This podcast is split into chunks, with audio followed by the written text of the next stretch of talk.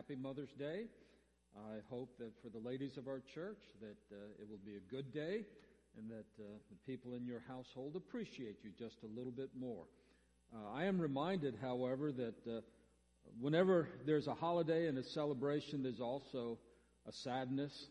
Uh, for some, uh, perhaps their mother now is waiting in heaven for them. For others, there's the heartache of homes where children are, are absent.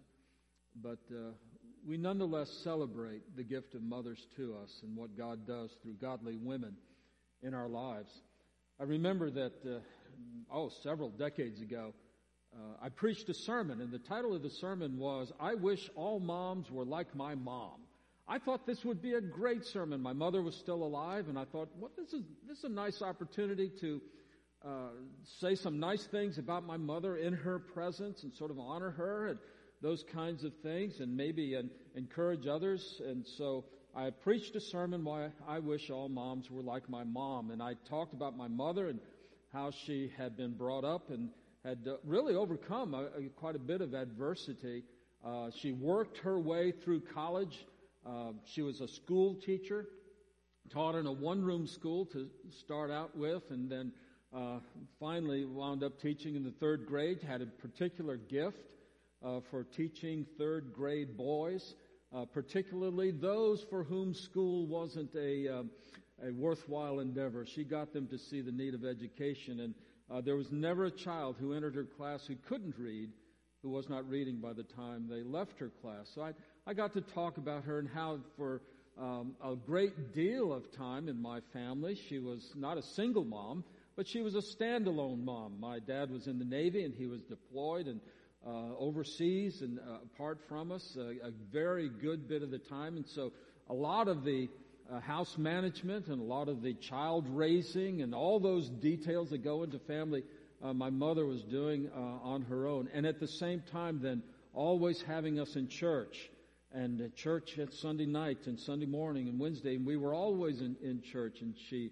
uh, brought to us a, a, sense of the love of God and, and the challenge of what it meant to believe in Jesus Christ. So I, I thought it was a nice sermon. I thought it was kind of like a, a feel good sermon. It was the kind of thing that everybody should say, not amen, but ooh, ah, you know, it was just, you know, it, it should have been a really nice sermon. Well, uh, later on that week, I went to visit a lady who had been visiting the church that Sunday, and as we sat down to talk, she just lit into me. She absolutely raked me over the coals. She told me everything that was wrong with me.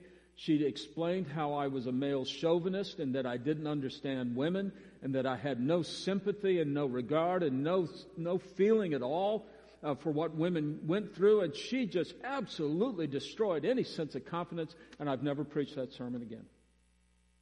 well, until just now. But uh, uh, what I discovered, though, was that she had been wounded. She had recently gone through a divorce, and uh, the church where she and her husband attended uh, had basically chosen sides, and uh, he he got the church in the divorce settlement, and she she had to move on, and uh, she was she was hurting, and she was very much wounded. And I wish I had had enough wisdom back then to listen to her enough to have said you know, whatever you're feeling and whatever the heartache and whatever the pain you have right now, Jesus already knows about it and He cares and He has an answer. He'll walk with you through this time of real brokenness that you're going through. Luke's gospel tells us in the seventh chapter uh, that when Jesus and his disciples were walking along, uh, they came to a city, and the name of the city was Nain. And as they came to the city gate, a funeral procession was coming out of the city, and uh, they were carrying uh, the, the body of a young man, and behind him was walking his mother. He had been her only son. She was a widow. And so her whole life had collapsed and her whole family structure had collapsed.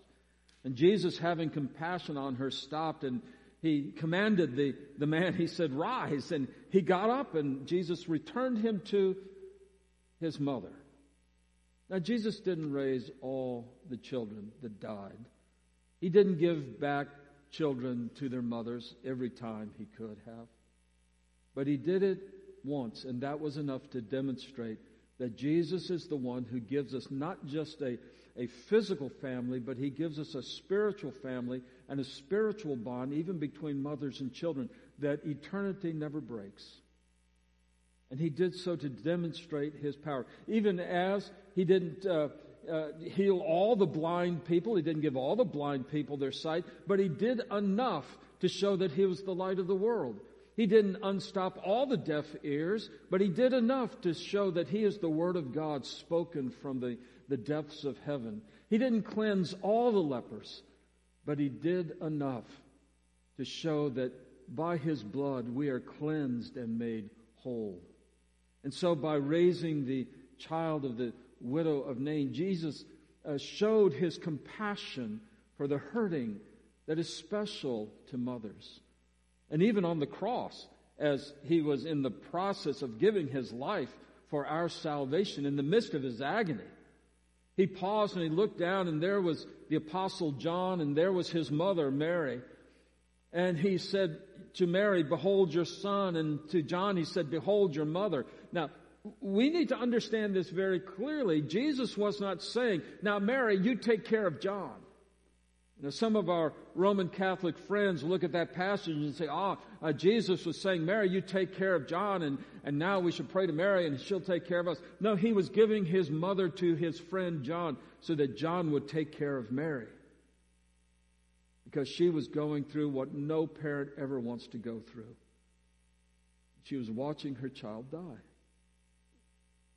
And in those moments, he took care of his mother and he said, John, you care for her and you take her into your home. And he did. And that's how he cared for her. James tells us that religion, pure and undefiled before the Father, is to take care of the widow and the fatherless.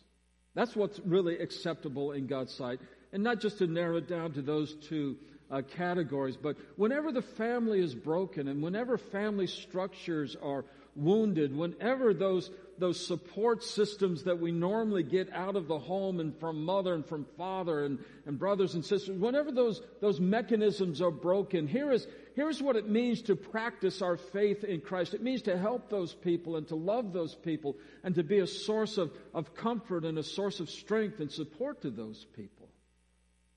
So what I can tell you this morning, ladies, if you're hurting, if you're, if you're hurting for a wayward child, if you're hurting because the, there's an absence in, in, in the home, if you're hurting for whatever reason, Jesus not only knows, He not only cares, but He heals and He restores.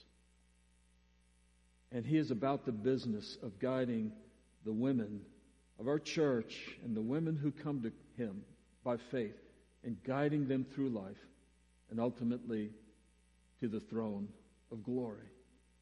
So it's Mother's Day, and uh, we recognize that.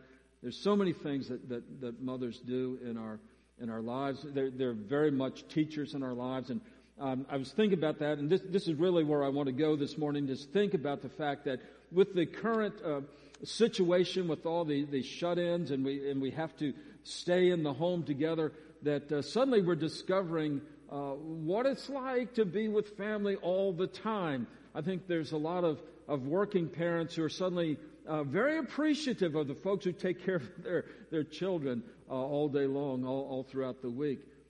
I'm hoping that a lot of families are discovering that there's something to be said for the quantity of time that you spend with children. Now, very often we say, well, I spend quality time with my child. Your child doesn't know that. They count by quantity.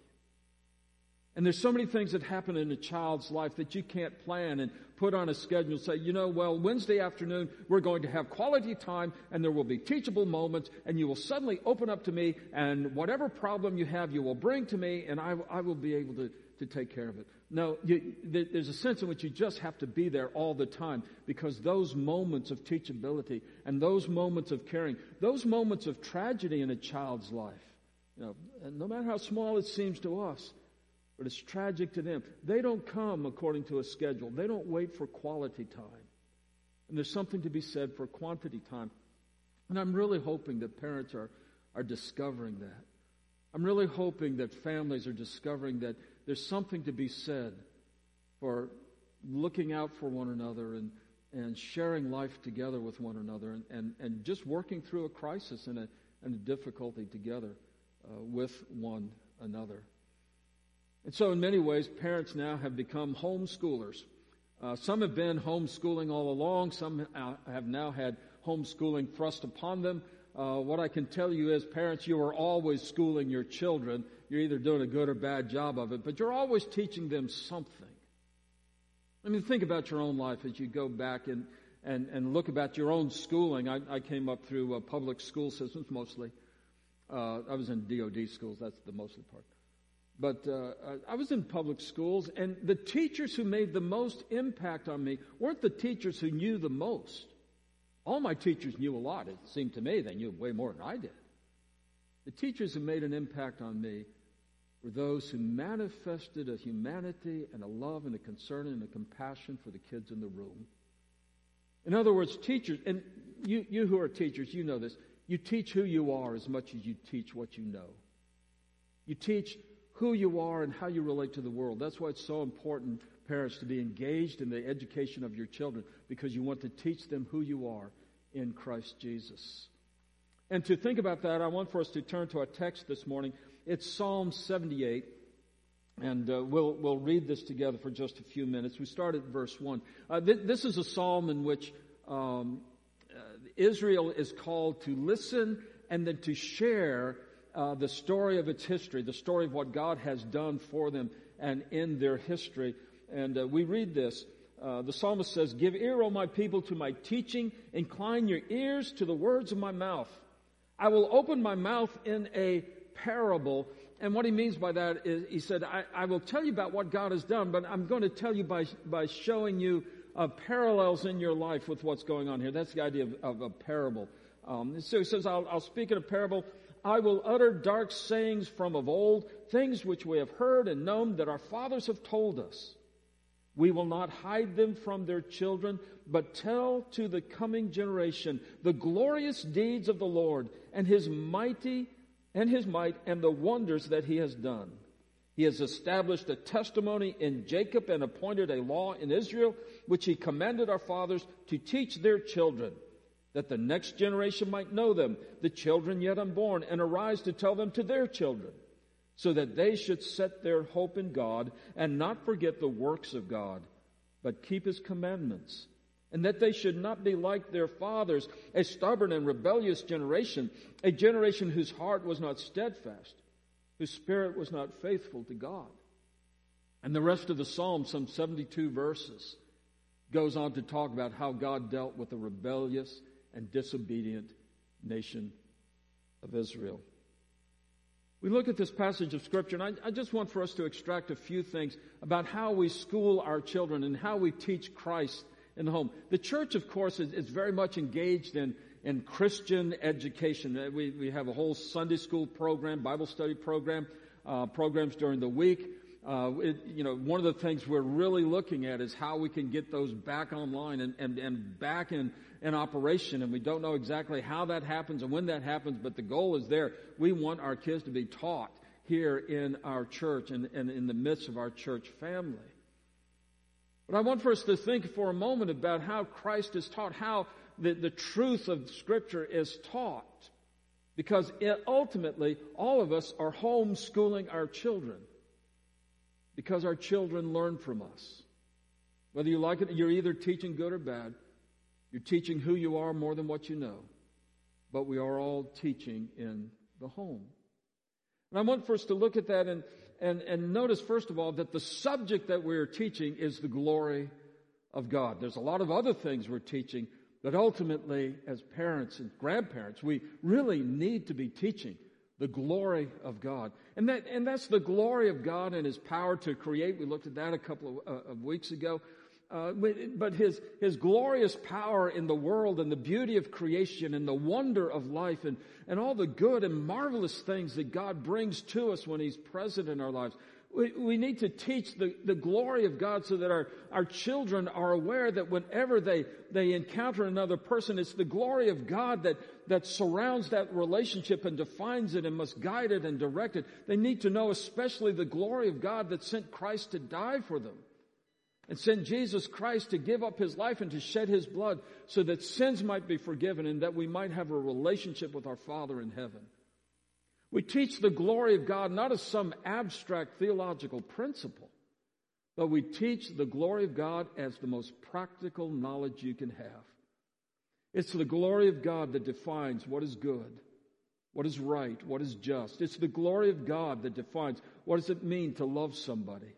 It's the glory of God that says, why are we here? And, and what is the purpose of family? And, and what is the purpose of, of all the events around us? It's the glory of God that gives us an insight on how to make our way through the wilderness of, of a trying and difficult time. It is the glory of God that guides and leads our children. So we need to be teaching the glory of God. That's the subject.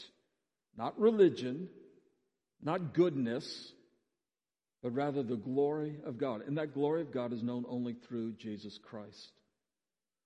Now, it's obviously true that you can lead a horse to water and you can't make him drink. You can, however, put salt in his food. And so, what we do with our children is we lead them to Christ and we try to give them a hungering for the righteousness of God, give them a sense of their own um, uh, sinfulness and their need for the Savior in a way appropriate to their age to guide them to see that God's love is so great, God's glory is so marvelous and wonderful that if they put their faith in Jesus Christ, He saves them from that moment and for all eternity.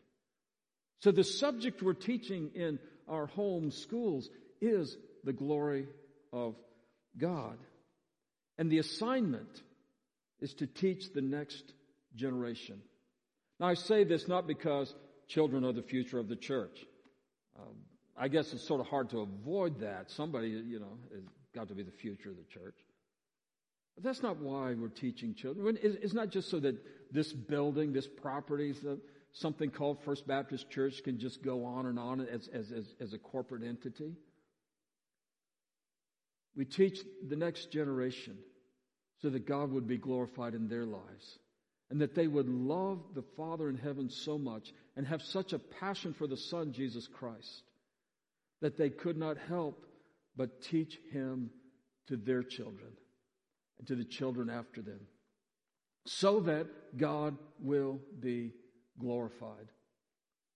You know, there's a lot of things I want my kids to know, a lot of things I wanted my boys to, to, to know. I, I wanted them to enjoy some of the things I enjoyed and to be a part of that. And some of them, yeah, they, they, they, some of the things they, they picked up and some of the things they didn't. But you know, if I have a hobby and I, and I really want my children to learn this hobby and they have no interest in it, they'd rather do other things. Um, well, okay, that's fine. That's who they are. And it really doesn't matter. But I want my sons to know Jesus and to love him and to give their lives to him. I want their families to be, to be led to the altar of God's grace in Christ Jesus day after day by the character and the nature of my sons. And if they don't learn that, then we've lost everything. We've lost it all.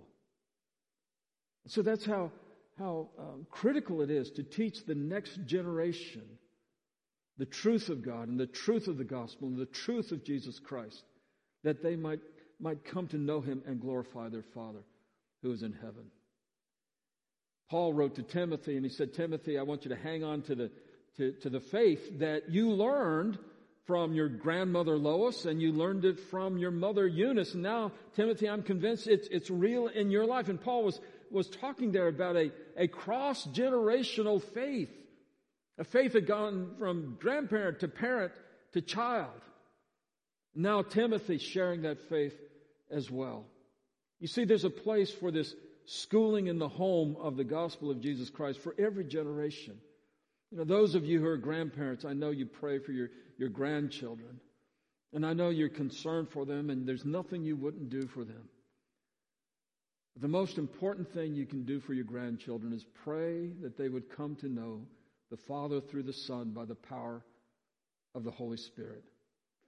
And if you have children and they're wayward or they've gone to the far country, if there, if there are grandchildren and you're wondering when they will ever see the light or when they will, they will ever come to know Him, you keep praying for Him. There's no prayer that's ever wasted. There's no tears shed for a grandchild that is ever wasted. When I was in college, I roomed uh, with with uh, uh, just one person, Larry Morrell, uh, for the, the last three years. We met in our freshman year. But he had come to college and he was not a Christian. And in the opening weeks of, of college, uh, someone, we called at that time Campus Crusade, the Cru now, but somebody shared Christ with him and he became a believer in Jesus Christ. And he was sharing that experience with me. And one of the things Larry said was that it was the faith of his grandmother that sort of opened the door. That when, when somebody came to him and said, would you like to hear about how to become a Christian? It was because he knew his grandmother was a believer and knew that she was praying for him. That, that was the tiny crack. That's what opened the door and the Holy Spirit walked in and saved him. Sometimes you don't know, but that prayer of a godly grandmother can be the, the small hook that the Holy Spirit grabs and uses to bring someone to Christ, to bring your grandchild to Christ. So don't give up praying. Don't despair. Always pray, always have hope, and always share the gospel of Jesus Christ. Mothers, I know you're, you're, you're, you're hassled and, and, and harried right now. Uh, I'm sure Timothy's mother, Eunice, was, was in much the same boat. I mean, um, there may not have been the same economic structures, but uh, I'm telling you, there was no such thing as, as, as, as a mom who does not work. And, uh, but still she found time to share that faith with Timothy and to make it so real that he gravitated towards the things of Christ until one day that faith became his own. And that faith became real to him. And that's why we have a cross generational church. That's why we believe that the oldest generation is responsible for the youngest generation and why we try to help the youngest generation appreciate the older generation and why we, we realize that we all are in this together and we're, we are educating our children together so that wherever they look in our fellowship, they would see the Spirit of Jesus being lived out daily in, in the lives that they see around them. See, that's, that's the point. That's the, the reason we talk about a, a, um, a, a cross generational church. And so our assignment is to teach the next generation and the generation after. And our textbook is the Word of God. Our textbook is the Scriptures. Now, on one level, that means, well, we teach the Bible stories uh, to children. Um, by the way, I hope you're doing your Bible reading along with Randy's 30 day challenge. I know I have been. And one of the things that struck me as I've, I've read some things uh, afresh and, and have gone back and read some, some accounts. These stories are not for children. They're, they're for adults. And, and when we tell them to children, a lot of times we have to, to, to um, phrase things in a, in a way that the children will understand. So it's not as though the Bible stories are just for children. They're actually for adults and mature people who are, who are growing in the faith and growing in their knowledge of Christ and growing in their commitment to the will of God. But we start out and we teach the Bible stories to children. We teach them the basics. We teach them in a way that they can understand trusting that the Holy Spirit will work to lay a foundation in their heart and in their mind and their thinking and their understanding so that they will come to uh, to a point where they realize, oh, the, so that's how what I was taught so many years ago. That's how it relates to my life today. And we teach the Bible stories. We teach the scriptures to our children so that they start to understand that their behavior and their conduct, their values are determined not in a haphazard fashion, but they're set down from, for us in the Word of God, in the Bible. We teach scriptures to our students and to our young people. And we teach scriptures to every age, every age. From cradle to grave, we believe in learning the Bible. You never come to the end of needing to know. And one of the things that needs to happen in the home is that the children get a sense that the Bible is not a book on the coffee table there pulled out if, if a preacher comes to visit, but rather the scriptures is an open book that is being read and lived out and applied to life daily by mom and by dad, and then in their lives as well. And so our, our textbook is the scripture. Our textbook is the Word of God so that we might uh, not just be speculating on what we teach our children, but we know exactly what they need to know. And our goal in teaching the scriptures is that everyone might know.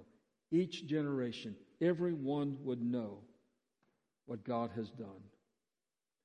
One of the things that's happened in our culture is that culturally and as a society, we are losing our, our anchor and our roots just in the, in the historical presence of the church and the historical presence of biblical truths. There's a lot of people that, that you know, they're, they're all for justice and they're all for goodness and greatness and, and, and right uh, thinking and all these kinds of things, but they can't tell you why. It's a part of the momentum of Scripture that was taught to children for generations before we came to this day. One of the greatest gifts we can give our children is a grounding in Jesus Christ, a grounding in the Word of God, a grounding in the Bible. So they, they will have a sure guide and a sure compass and a sure sense of direction in their lives. So that wherever they're going, however it might take place, they will absolutely um, know what God wants them to do and what God wants them to be. And so this morning, is partly because it's Mother's Day, partly because of the situation we're in, I want for us to think about home school, what is being taught in the home, and it needs to be the glory of God, taught to every generation from the Word of God, so that everyone might know and have that guidance. Now, I'm going to tell you that that's a pretty daunting task. That's something that, that's not that easy to do. It's hard to be a teacher. Even when you've got the training, it's hard to be a teacher. You know, we, we need to, among other things, be very, very thankful for the men and the women who have given their lives to teach our children and to be engaged in that process so that uh, our children know that, that learning and education isn't just something they're being punished with because we send them to school to punish them or something. They need to know that when they go to school, it's because we value education and we value knowledge and learning. But parents be engaged in that and be engaged in the learning of your child and, and, and his or her education so that you make sure that Christ is brought in at every step along the way. As it's really beyond us. It's really more than we can handle. But here's the good news. You actually are not the teacher. You're the teacher's aid. The Holy Spirit is the teacher. The Holy Spirit of God is the one who makes the truths of God's Word come alive. It's the Holy Spirit that brings your child to Christ. You be there as an instrument. You be there as a, as a channel through which the Holy Spirit works. You be there as an encourager. You be there as one who, who comforts and, and draws your child to the things of God. But ultimately, it's the Holy Spirit working in that child's life to bring them to Christ.